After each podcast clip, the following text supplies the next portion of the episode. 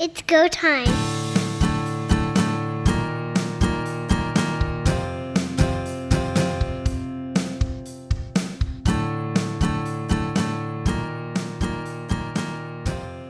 Plenty of big news coming out of the Canadian Football League this week. Some of it very sad, some of it stunning, and some of it, well, we'll get into it. Hi, everybody. Don Charbon along with Heath Graham and Pat Mooney. Welcome to Third Down Gamble. First and foremost, uh, thoughts and prayers go to Jeremiah Masoli, who ruptured his Achilles in the second quarter of the game against Hamilton this week. And it was just a stunner for everybody there. Not only the Red Blacks, but clearly the Hamilton Tiger Cat players who were on the field.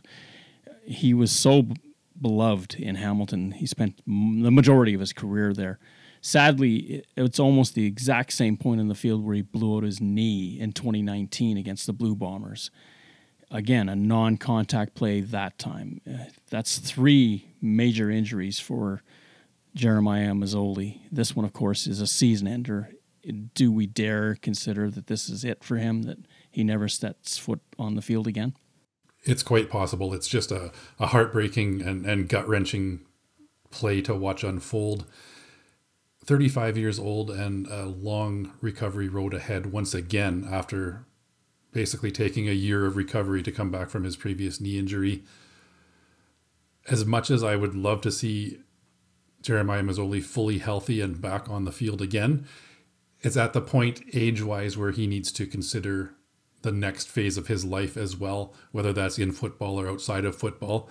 I would not be surprised if, unfortunately, this is the last that we see of Jeremiah Masoli on the field. At 35 years old, with recovery of over a year, uh, it's going to take some time. I'm not sure if it's worth it coming back. We've seen players like Larry Dean recover from that at 32, 33, uh, but 35 is probably coming to the end of his career. And it's unfortunate because he was a great talent. And I think he adds a lot to the CFL, and the CFL is better when Jeremiah Masoli is playing. It happened almost a year to the day that his leg was hit by a certain Rough Rider in Regina. It's just so sad because there's an adage in football that uh, sometimes plays out far too many times.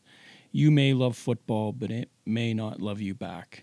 I don't want to see anybody denied, but in the same breath, he's going to be 35 in a few weeks. He'll be off for the whole year.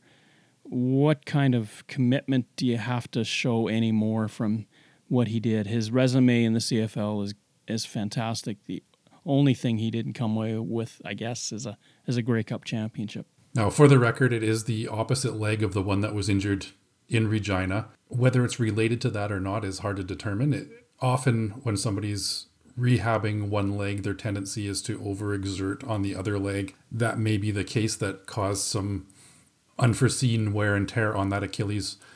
We we don't know. We're, we're certainly not medical experts, but having suffered through a few injuries myself over my amateur sports career, it wouldn't be surprising that it is somewhat related to the recovery. It may well be, but to see it on such an innocuous looking play, he doesn't seem to have any issues at all uh, moving up until that. And he just, when he snaps his Achilles, he, he just collapsed and, and it's unfortunate. I was wondering if it might have been the other leg initially, but to hear that it's that, I think you nailed it, Heath. It, it's his training. It's either overtraining or compensation because you're protecting the one side, the other side has to work harder. Ironically, in 2019, it was that same leg where he's just experienced the ruptured Achilles that was where he had the ACL injury, just dropping back, looking to throw and falling down, and that was it. It's sad. Uh, the game will continue. I hope for his sake that the recovery is not arduous. It will take a lot of work. He did mention in the piece that TSN ran that there were a lot of days that it was frustrating and very difficult to get motivated to keep going, but he found a way. Uh, for his sake, I would love to see him back on the field, but I also respect the fact that this could have been the last time we see him, and it's just a shame. And the Red Blacks are now trying to sort out what their quarterbacking situation is going to look like for the rest of this season. There was I think, an overreaction immediately by the panel on TSN. They're, they jumped right away and said, well, Ottawa's in real big trouble. They better go find McLeod Bethel Thompson. Now, ironically, McLeod Bethel Thompson has been released by the New Orleans Breakers of the USFL. He is available. Do you want to bring him in? I don't know. I don't like the idea of turning away from people that you went out and signed initially to be the person that you wanted to be in that position. And now suddenly you're going to turn your back on them and say, well, you're not experienced enough. We got to go somewhere else right now. Well, if you look at their situation, though, Tyrie Adams was one of those guys they were expecting to come in and compete for a job. He has suffered a season ending knee injury as well. You're shortlisted with rookie Dustin Crum and journeyman Nick Arbuckle as your quarterbacks of note in Ottawa right now. Arbuckle as they reported in the game, has had a couple of nagging injuries this season. So I don't think it's out of the realm of possibility that Ottawa, out of necessity, starts shopping around. Whether a 34 year old McLeod Bethel Thompson is the solution and whether he wants to actually return to the CFL are two nagging questions. He was released by the New Orleans Breakers to give him an opportunity to pursue NFL prospects as well as CFL. So he may be looking south of the border for other opportunities before he even considers the Red Blacks or any other CFL team that comes knocking. Had McLeod Bethel Thompson stayed in the CFL and gone to free agency, he would have been one of the most coveted free agents after leading the league in passing and having a great year with Toronto last year. I think a lot of teams would have looked at him as a, a one or two year option, which I think Ottawa is certainly in that situation. They need to pick up someone with some experience. And, and I think McLeod Bethel Thompson, if he's willing to come to the CFL, is the best option out there. They are looking at a couple of rookie options as well. Terrell Pigram, who started the season with the Winnipeg Blue Bombers and was released with the return of Dakota Prukop, is one player that they're bringing in. And they're bringing back Jake Dunniway, who was with the Red Blacks during the preseason, had, a, had limited action in preseason games as well the advantage for him is at least he's somewhat familiar with the Ottawa playbook coming in as a possible second or third quarterback option. What do you do with Dustin Crum? I mean, he went 14 of 21, 148 yards. The problem against Hamilton, he threw two picks. But other than the interceptions, what did he do wrong? Why doesn't he merit some more consideration? We know that Arbuckle is injured. If you've got Crum there and he's got some game experience, you've got the Blue Bombers coming. What's why not just toss him in and see what he can do? Well, I think right now Crum is the option for Ottawa. He did have a good game. He played with a lot of heart, and it was, you know, save for a, a tackle at the goal line, they may have had an opportunity to tie the game with a two point convert. So uh, I think he deserves a shot to continue, but I do think if McLeod Bethel Thompson's healthy and he can have a few weeks in, he's a more experienced CFLer who's not going to turn the ball over like we saw Crum do. The guy that coached McLeod Bethel Thompson in Toronto last year. In fact, for the last couple years, Ryan Dinwiddie has been given a contract extension by the Argonauts. His winning record, winning the Grey Cup, the Argos have seen fit that they want him to guide this roster. And to be fair to Dinwiddie, he wanted to stay. He had indicated during the, the meetings in February that uh, he if he could find a way to stay in Canada, it's a good situation for him. Great for him, great for the Argos. Uh, Dinwiddie is certainly showing himself as a really strong coach. He certainly is, and I think this is a well-deserved contract offer for him. You do want to get some kind of job security, and I think he's done enough to show that not only last year when they they came on strong at the end of the year, certainly, but they've started strong as well. And so I think this is a great opportunity for Ryan Dinwiddie and the Toronto Argonauts to find some stability and hopefully continue to to build on what they have. The Argos took a chance on Ryan Dinwiddie as a rookie head coach and have allowed him to grow and learn in that role and are now rewarding him for leading them to that Grey Cup. He's quickly turned himself into one of the best coaches in the league. A little bit of a shaky start in his first season, if you recall. He had some clock management and, and timeout issues that were very costly to the Argos. And I know there were people thinking that he should be let go after that first season, but the Argos front office saw some potential in him and have allowed him to develop into the coach that he is. Great move for them, and happy to see a guy like Dinwiddie staying in the league. Let's give him credit too. Uh, under his tutelage, McLeod Bethel Thompson flourished in Toronto. Television ratings again up every week, going up, up, up, up, up, including that Montreal British Columbia game, which I was tripping towards three quarters of a million. The CFL is finding that its audience is growing week to week to week, which is a good thing for the league, obviously. TSN's got to be happy. Anytime you get more eyes on the game, I think it's a, a great opportunity, and, and I'm glad to see it trending. Usually it takes a little later in summer to see things start to rise, but I think it's very good news for the CFL that attendance is, is stable for the most part. And beyond that, people are staying home to watch the game, and more and more people are tuning in. We're seeing the benefit of those Sunday night games as well that they are doing early on in the season. The the Sunday games seem to be very well attended and a lot of spectators watching those ones on TV. Audience numbers for that game, as I said, uh, over 700,000. Uh, even the uh, Calgary Winnipeg game on the Friday night, well over 600,000. The Elks and the Rough Riders, 500,000. That's pretty decent numbers for this time of the year. Last episode, we talked about the 20 second clock. And I kind of said that if you wanted to ascribe to that notion that the CFL is a faster game, then you have to re- have a, a hard and fast clock to keep the game moving along. And I want to bring up a situation that happened this week that uh, illuminates what I'm talking about. In the fourth quarter of the game between the Stampeders and the Blue Bombers, Winnipeg takes over the football and has a 15 play, 99 yard drive that ends in a field goal. They run 9 minutes and 29 seconds off the clock. Let's do some math. 15 plays into 929 of clock, 569 seconds. Divide that by 15, that's almost 38 seconds of play. Three completions, all short, the rest were running plays.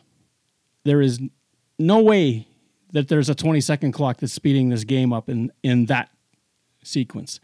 Those are some staggering numbers there, Don. I'm glad you had your stopwatch out and figured that one out. Um, the Bombers did everything right in that drive to eat up as much time as possible. As you mentioned, there was only three passing plays and the rest was running. So they kept inbounds, kept the play clock going, the game clock running. But absolutely, in all of those situations, there is no way it should be taking as much time as it does to get reset and get another play going. The NFL has a 40 second clock. The CFL, if you're going to live by what we saw in this game, is close to a 38 second clock. Here is positive proof. Get a return to play clock 32 seconds you've got to get that ball back into play. When the clock is not out, then you need that. And you've got the 20 second protection in the last three minutes.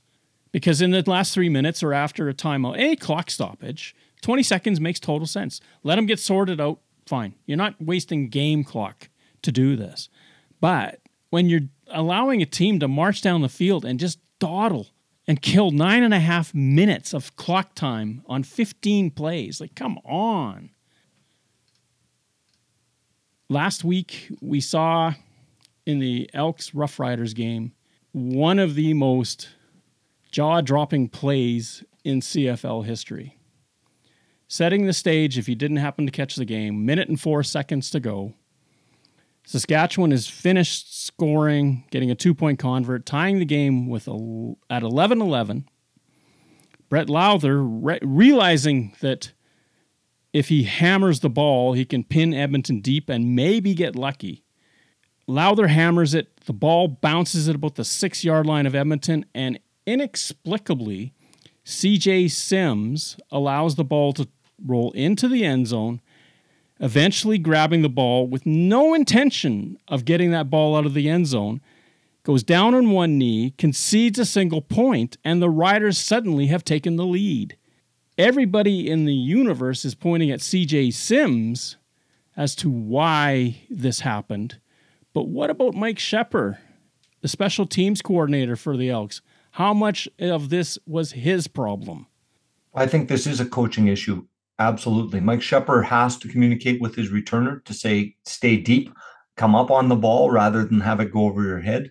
And I think even the head coach bears some responsibility. If you've got a rookie returner there, both the, the special teams coordinator and head coach need to address that and have the conversation and say, okay, let's make sure nothing gets behind us on that kick. You're better to stand on the goal line, let it bounce once, and hopefully bring the ball out. And to top it off, I think where Sims does bear some responsibility was the frustration he showed when one of the players probably said something like you you blew the game and throwing the ball in the player's face and taking the penalty just exasperates the problem, pinning him even deeper. You're 100% right on this one, Pat. CJ Sims is an American born rookie in the CFL, used to playing a game with, with touchbacks. I don't know what the solution is for the coaching staff, but they need to make sure that it's very clear. They need to grab that player by the face mask before he's out there and say it has to come out of the end zone. Bottom line, we can't give up the single point. Whatever you have to do to get it out, you have to get it out. If they have signals like a baseball manager calling calling plays as well that you can signal to him even when he gets back on the field. This is Canadian football 101.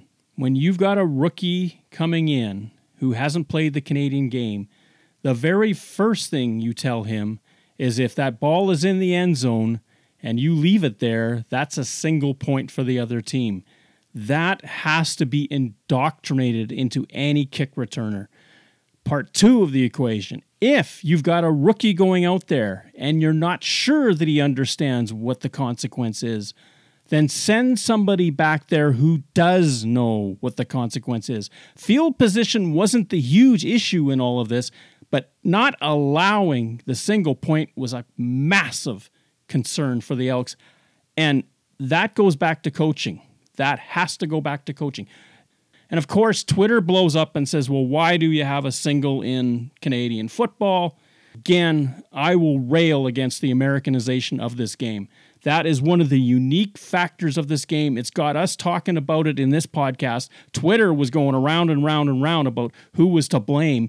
You tell me why the rouge doesn't matter. Here is why it does. The Elks were winning the game based on rouges in the first half. And now they, they live by the sword, they die by the sword, and they lose the game on a rouge.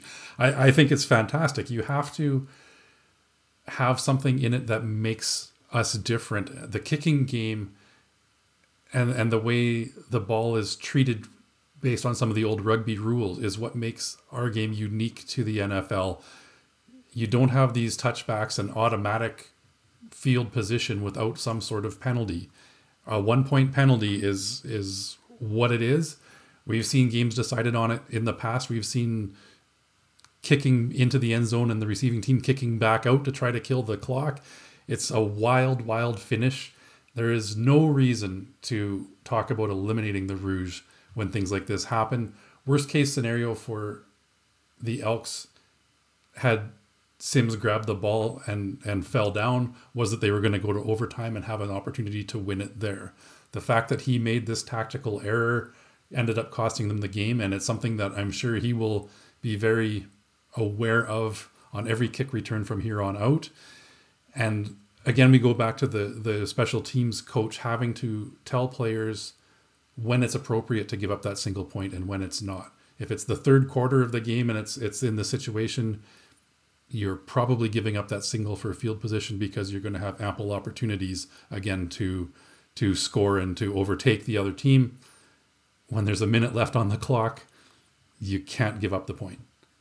It's inevitable in the CFL. Whenever we have a, a single that makes a difference in a game, we always have the conversation about is it rewarding failure? But I agree with both of you wholeheartedly it's not about rewarding failure. It's about understanding the rules and nuances of the CFL game. And to me, this is an outstanding rule that nobody needs to touch. When we have someone like Milt Stegall, who's a TSN representative, saying he'd like to see it go out, he, it's rewarding failure.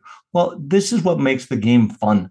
Just because you're an American player and you're not used to it, you need to adjust to the rules of the Canadian football game and keep this in because it adds so much to the game when you have incidents like this it's as though Everybody in the stadium knew what was about to take place except the one person who had control of the situation. Eh, the emotion that comes up with this. You tell me singles don't matter? Like everybody in that stadium was just standing in disbelief. Everyone in that stadium was going, What is going on here? What's happening? And to see it play out like it did was phenomenal. Now, if Edmonton had come back and driven the ball downfield and gotten field goal range, we wouldn't have had the same amount of conversation about that one play as we did. But when it turns the game like it did, it, it's it's a phenomenal event. Second down. Probably getting tired of it, but here we go. Rough Riders and the Elks opened the week and the Riders win 12 to 11. We recounted for you on that single with just 103 left on the clock. Huge crowd on hand, 27,000 plus to see this one. The uh, Rough Riders and the Elks traded singles, or the, I should say, the Elks had trouble getting field goals. They were getting singles. Rough Riders kick a field goal, and at halftime, we're knotted at three. And then things started to move up later and the Riders scoring nine points in the fourth quarter to win the game. The Elks come up with 21 first downs, the Riders 16. Okay, that you kind of think about. But then the Elks have 143 yards rushing, 226 yards passing, and there wasn't much in the way of turnovers. Other than the crucial one at the end, and that one mattered.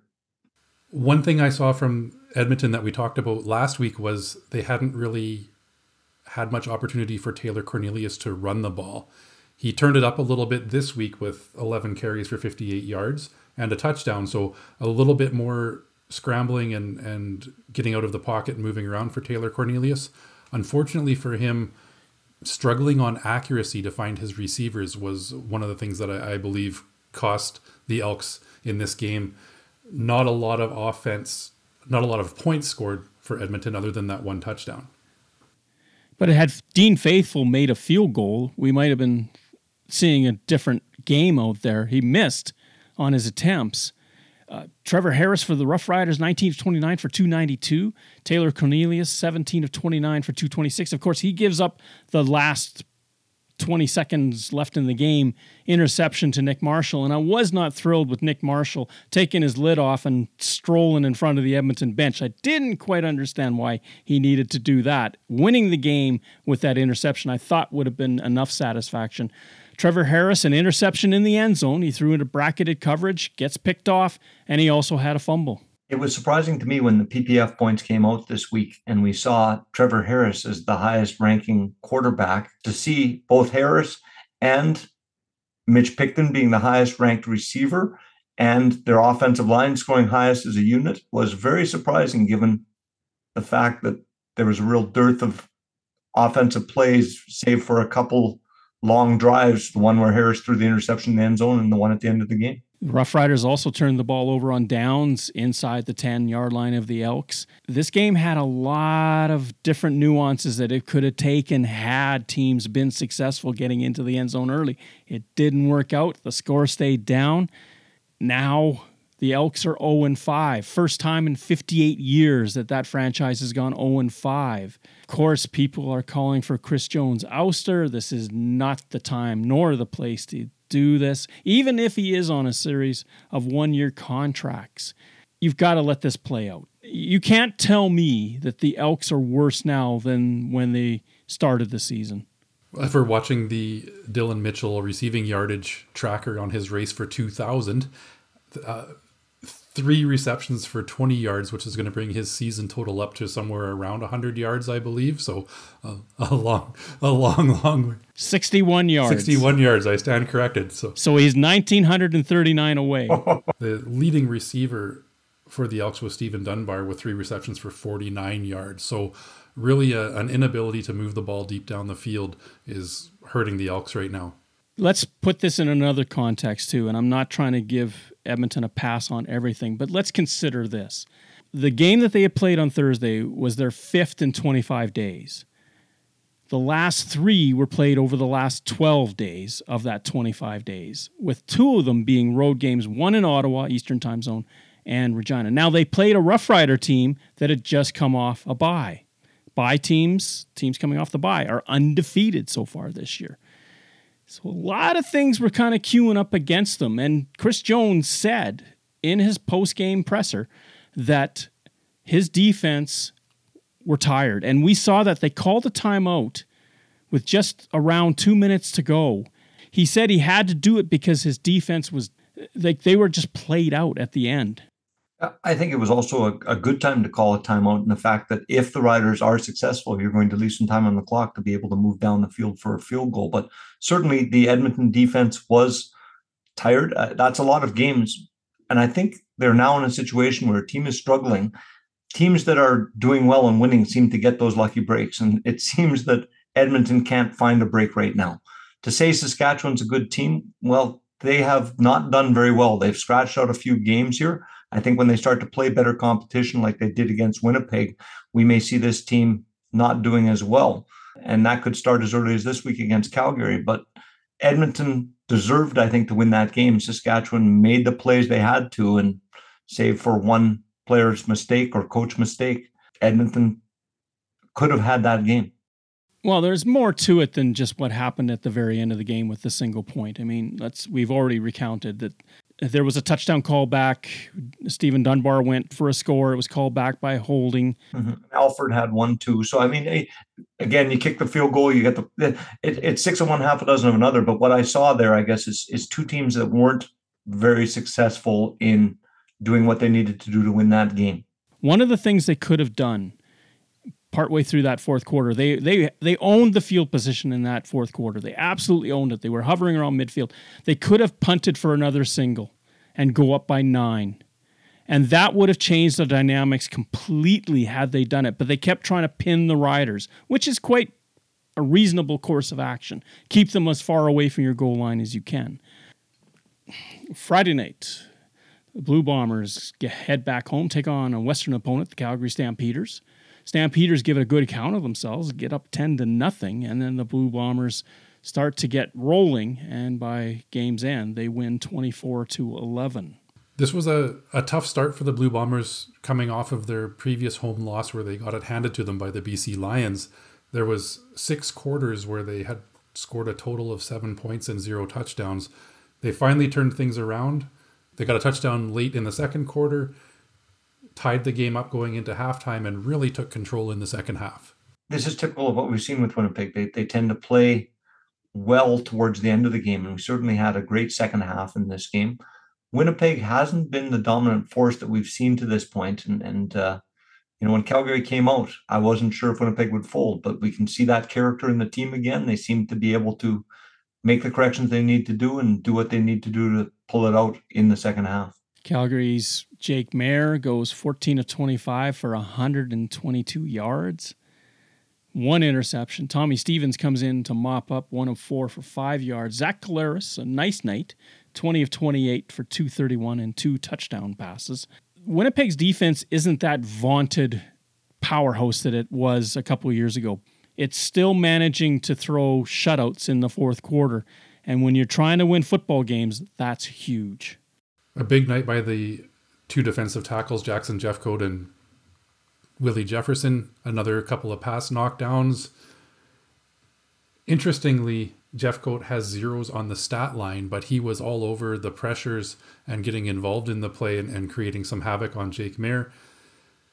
Winnipeg just seems to have not had both the offense and defense firing at the same time. They came out of the gate on offense at the start of the year, scoring over 40 points in the first two games and then sputtered a little bit. The defense has stepped up now and was really, I believe, a, a key cog in winning this game was the way that defense played. I'm thinking relief is coming soon with Kenny Lawler, provided that all of his legal issues are sorted out in terms of being able to work in Canada.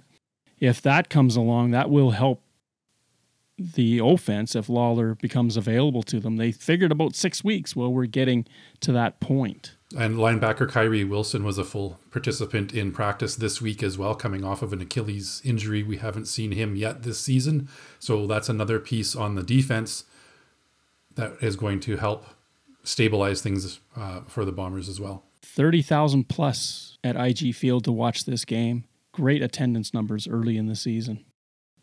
Saturday night, Ottawa goes to Tim Hortons Field to take on the Tiger Cats. At Tim Hortons Field, the Tiger Cats finally win for the first time this year, 21 to 13 over the Red Blacks. Of course, we've recounted what happened with Jeremiah Masoli going out in the second quarter and that sad event. For the Red Blacks, in terms of their passing, Masoli was 6 of 10 for 37 yards. He had a pick. And of course, Dustin Crum, who finished the game 14 of 21, 149, and he did run for a touchdown. On the other side, Matthew Shiltz gets the win 19 of 26, 233. He had an interception, but the big thing was Hamilton scored a touchdown.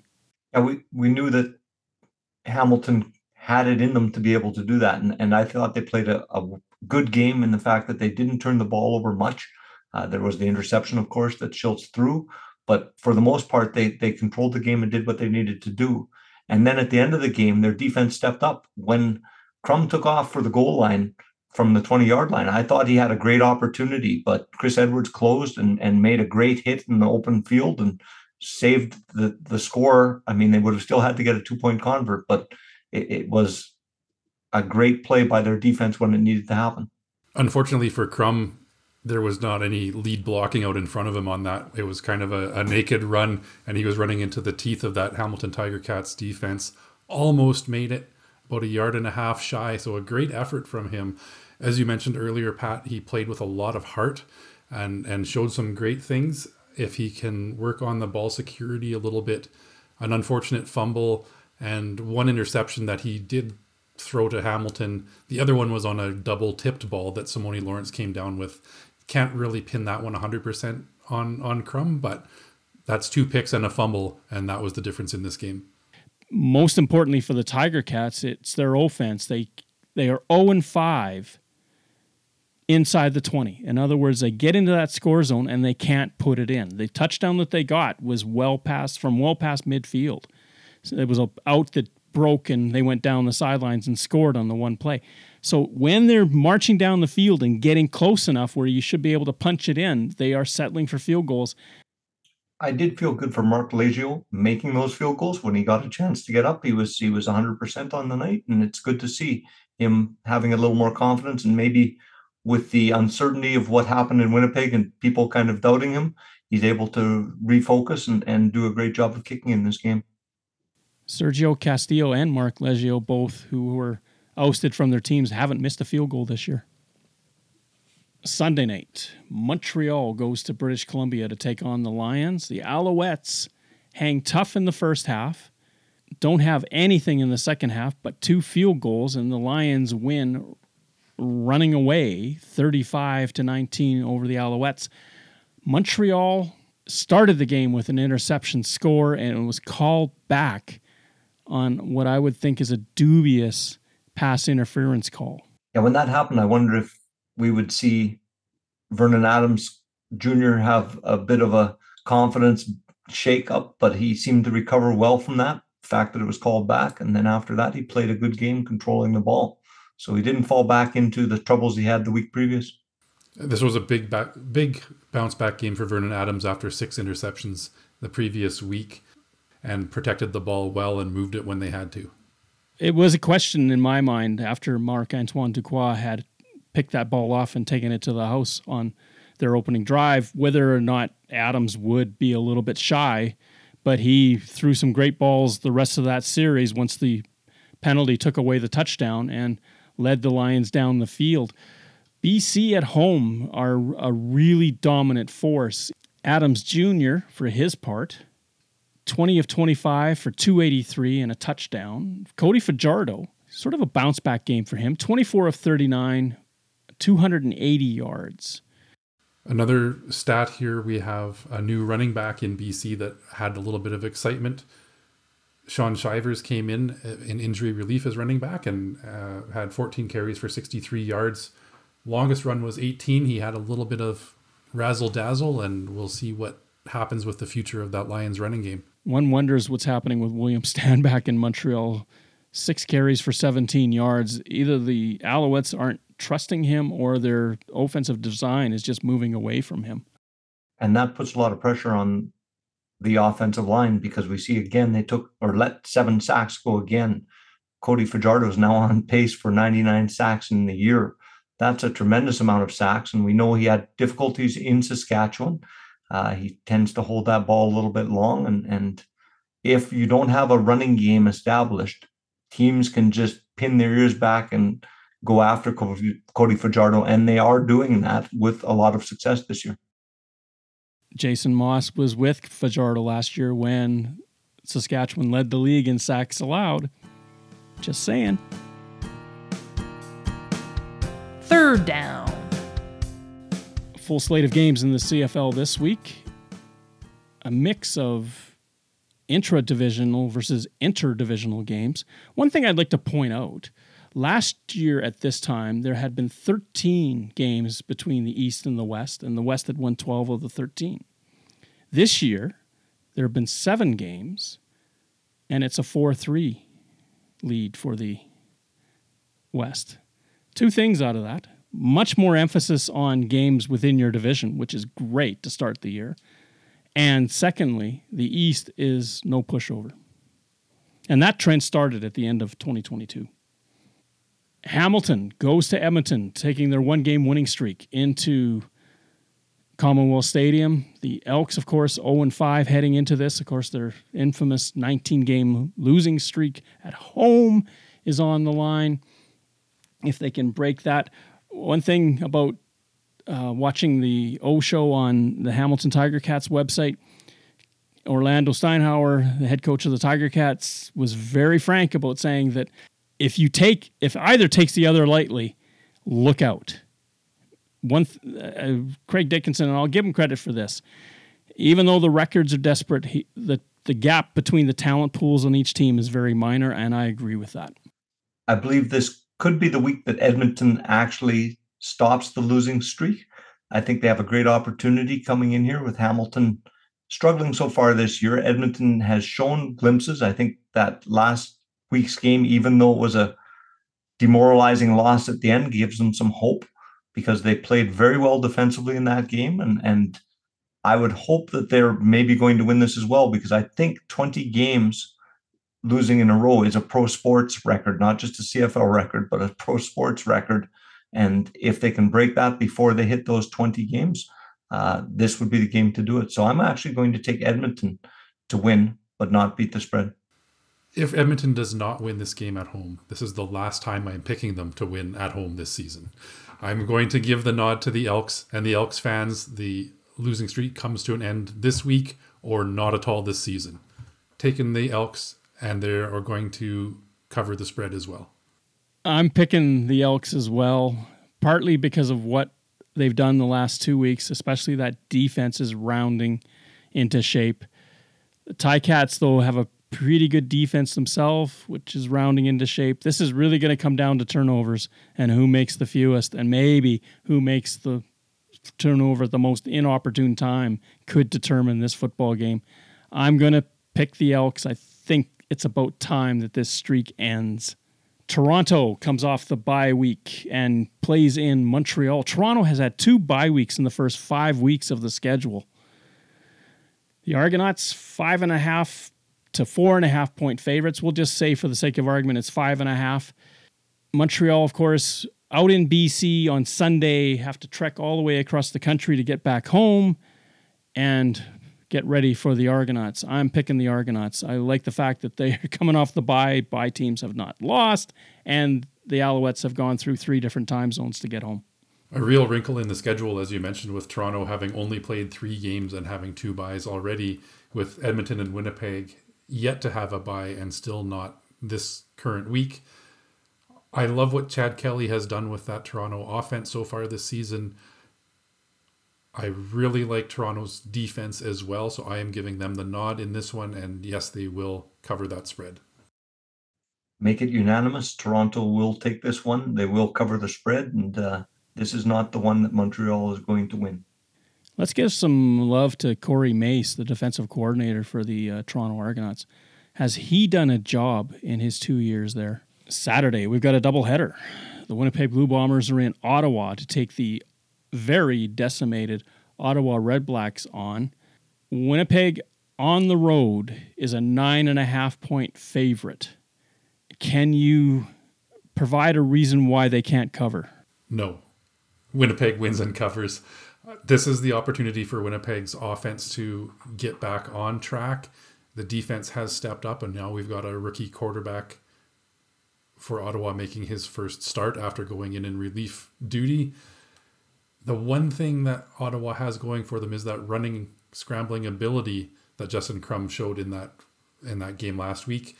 But I don't think he is quite ready to face the likes of that Winnipeg defensive line and linebacking corps. This one's going to be a blowout for Winnipeg. I agree. I think Winnipeg is set to feast on this one. Nine and a half points seems like a lot, but uh, I think they should cover this fairly easily. I do think Ottawa has some great defensive players, but as a unit, they just haven't seemed to gel. I think offensively, they haven't found themselves, and, and losing another quarterback last week is just not going to help them. Hopefully, Crum comes out, has a good game. I'd love to see them get within that nine and a half, but I don't think it's going to happen. To be fair to Ottawa, this is a pretty good defense once again. They've only allowed 73 points in their first four games. That's actually third best in the league. If they can keep the score low, Ottawa has a chance, but they have to really rely on that defense to do that for him. If Barron Miles has enough answers for Zach Collaros, who knows? Maybe Ottawa stands a chance. But ultimately, when you look at this on paper, Winnipeg heavy favorites. How can you argue that? Winnipeg's offensive line needs to keep Lorenzo Mauldin in check, and if they do that, they're going to be successful. The late game on Saturday sees a rematch of the Calgary Stampeders and the Saskatchewan Roughriders. I say rematch because the Riders were in Calgary a couple weeks ago, winning in overtime. Nick Marshall, of course, with an interception in overtime to end that game. Calgary, Jake Maier, I if he's going to show something, he has to start doing it now. This is where, if he wants that job, he has to start showing the coaches that this is why you have faith in me. To this point in the season, Saskatchewan has played to the competition and has made every game fairly close. If there's any game that could be a trap game, this may be it. If Jake Maier can get on track and have the performance that I think Calgary was hoping he could have, Calgary could take this game. Having said that, I think Saskatchewan at home is a tough team to play. I think the Edmonton game last week might have been a bit of a wake up call for Saskatchewan. And I do think that they're going to win this one and cover, but it's going to be a close game. I'm with you on this one, Pat. I did successfully pick Saskatchewan to go into Calgary and eke out that win. And I like them at home in the rematch coming back. It is going to be a, a matter of if Jake Maier can get his offensive numbers up and get going this season. We haven't seen it yet, and I don't like his chances against the Rough Riders. If Maier doesn't throw for 300, the Stampeders are going to lose. Marken Michel will be another week into the offense. That's going to help. The Rough Riders are hurting in their receiving corps. That's going to hurt them. This is really going to come down to whether or not Calgary's offense can get going. If they can't, then the Rough Riders defense will eat them up, and Trevor Harris will do enough to win the game for the Rough Riders. At 1.5 favorites, that's an easy pick 'em.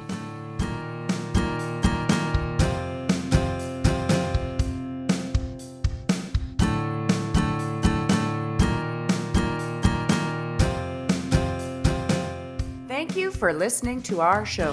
Third Down Gamble is hosted on Podbean and can be found on Apple Podcasts, Google Podcasts, and Spotify. Follow us on Twitter at Third Down Gamble. Join us again, the Third Down Gamble podcast, audio worth watching.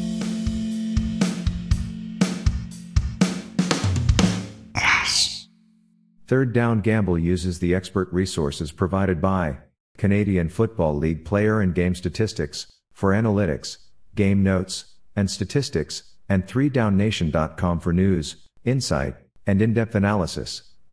Please visit CFL.ca and 3downnation.com for the most up to date information on the Canadian Football League.